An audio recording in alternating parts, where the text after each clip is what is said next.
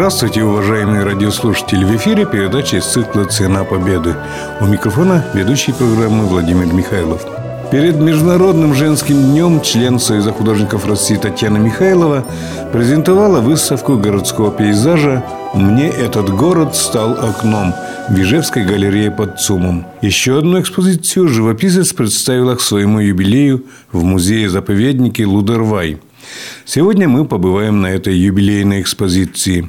Учащиеся соседней Лудорвайской школы являются постоянными гостями всех выставок, проводимых в новом двухэтажном здании музея в областном управлении. Вот уже стало традицией встречаться у нас здесь, на нашей выставочной площадке музея-заповедника Лудорвай. Лона природы, где царит гармония природы и культуры. На минуточку вы отрываете себя от повседневной суеты, забот. Пусть небольшие, 30-40 минут мы можем посвятить искусству, без которого, наверное, невозможно представить жизнь людей. Это проявление желания творить и создавать собственный мир. На таких вот мероприятиях мы узнаем тайну зарождения того или иного произведения или направления искусства.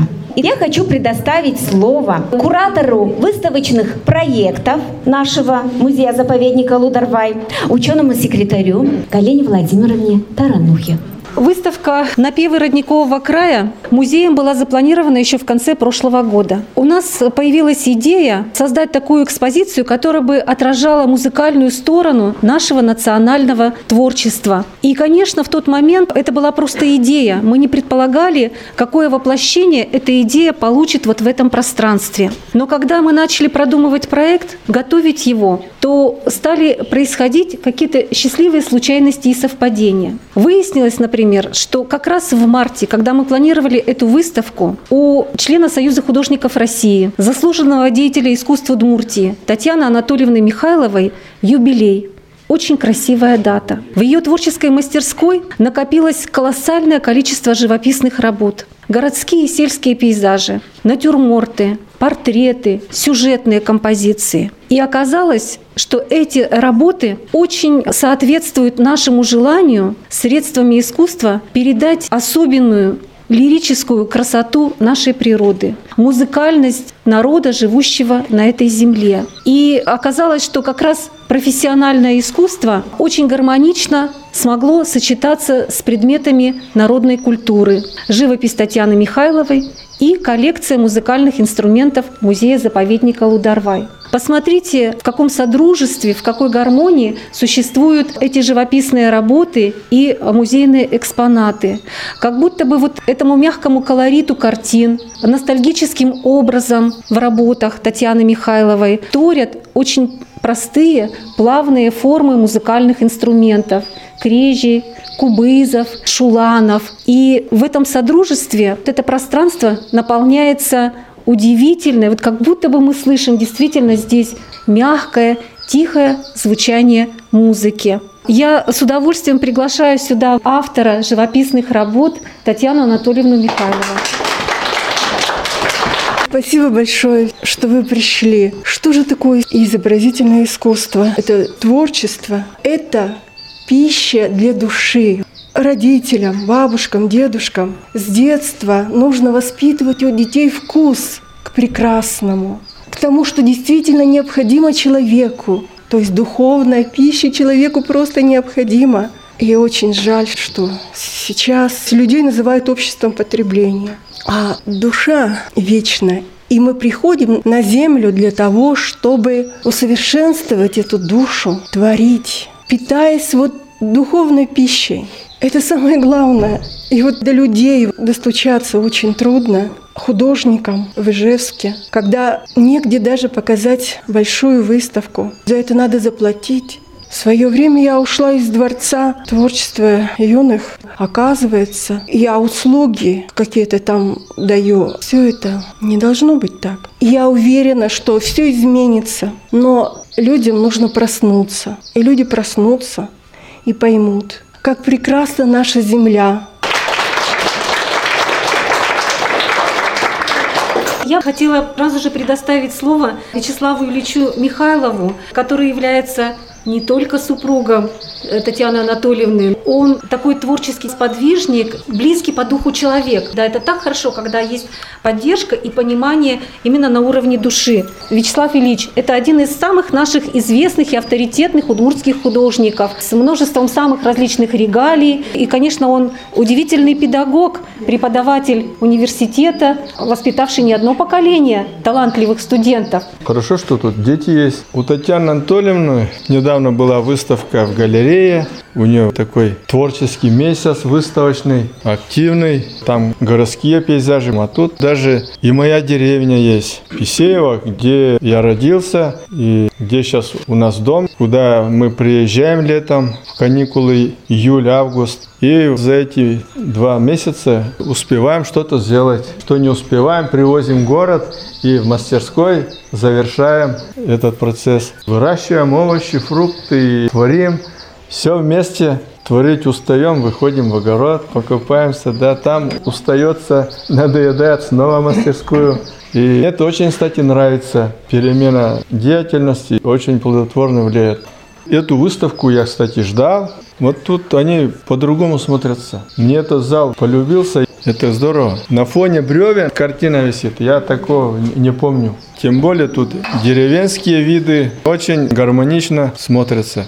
Что у Татьяны Анатольевны мне нравится больше всего, это женское восприятие, женская рука, как она нежно, мягко кладет краску, какие тонкие отношения. У меня совершенно другое, я более груб, более экспрессивен. Ну, мне кажется, мы друг друга дополняем, одной грамотой пользуемся. Цвет, тон, ритм. Бывает, глаза, нервы устали. Работа все равно намного берет энергии. Чтобы завершить ее, надо какой-то импульс еще. Где-то я, бывает, жестко критикую, и она меня критикует. Без этого нельзя. Это и полезно друг другу.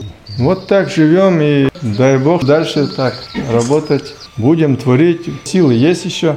Бывает, я могу тоже не то посоветовать. Тоже очень аккуратно, осторожно надо советовать. Советы надо тоже переваривать. Советы в том смысле, что очень большой опыт у Вячеслава Ильича.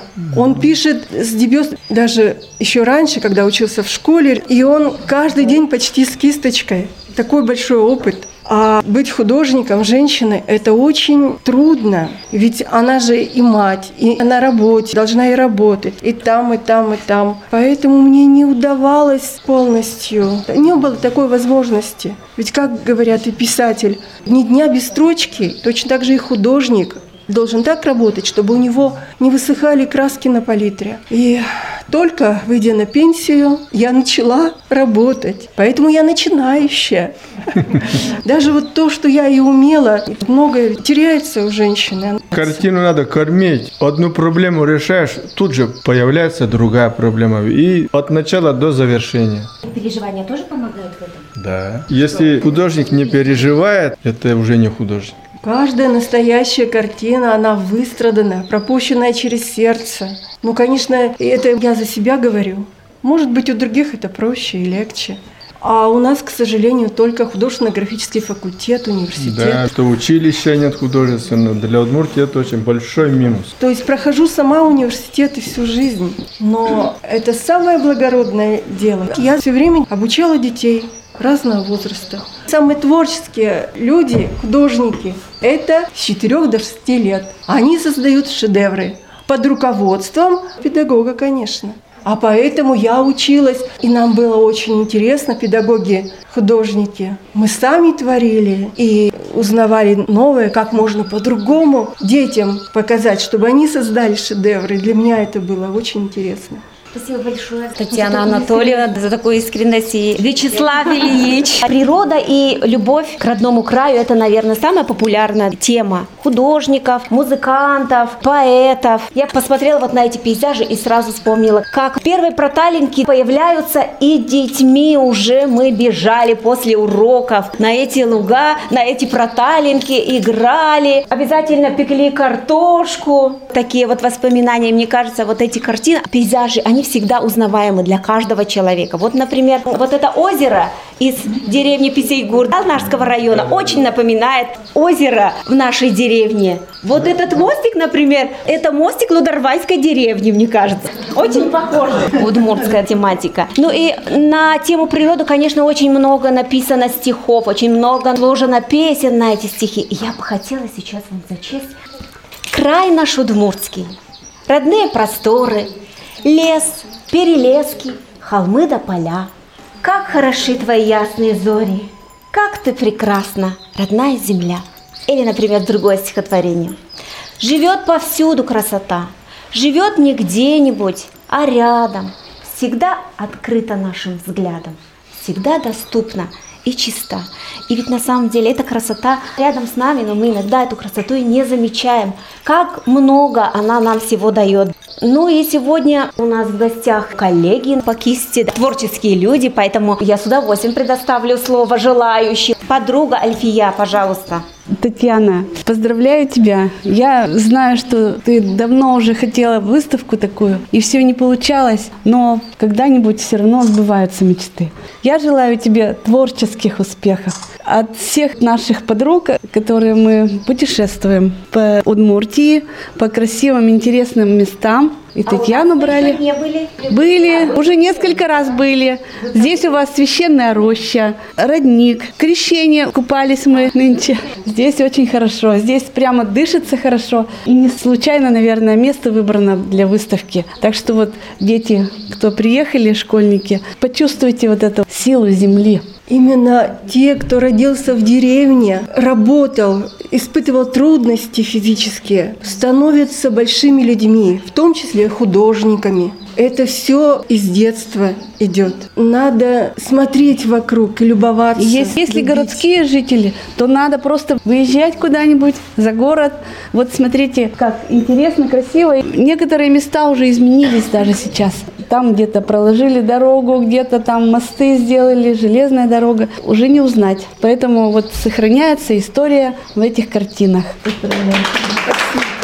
Я Татьяну знаю, что она много работает. Елена Никитична тоже художественно-графический факультет кончила. Я знаю, что она живописец, но первый раз вижу ее работы и была, конечно, очень рада. И вижу, что у нее есть именно свой почерк, взгляд на жизнь. Работы у нее такие воздушные, легкие. Очень понравились натюрморты. И вот тут последние работы очень интересные, пейзажи удачные получились. Я просто удивилась, что такие интересные работы у Татьяны есть. А вот еще жалко, что не видела это городские пейзажи. Ребятам очень полезно смотреть. Если они работают творчески, тоже могут достигнуть. И еще и лучше могут потом работать. Конечно. Я в художественной школе не училась. Ну вот, мы так. Из деревни приехала я и тоже худра закончила. И, конечно, живопись я очень любила. У меня портреты больше-то. Но потом переключилась на декоративно-прикладное искусство. Ну, спасибо, Татьяна. Ты меня очень обрадовала своим творчеством. Молодец. Вам спасибо. Ну и дальше также работать.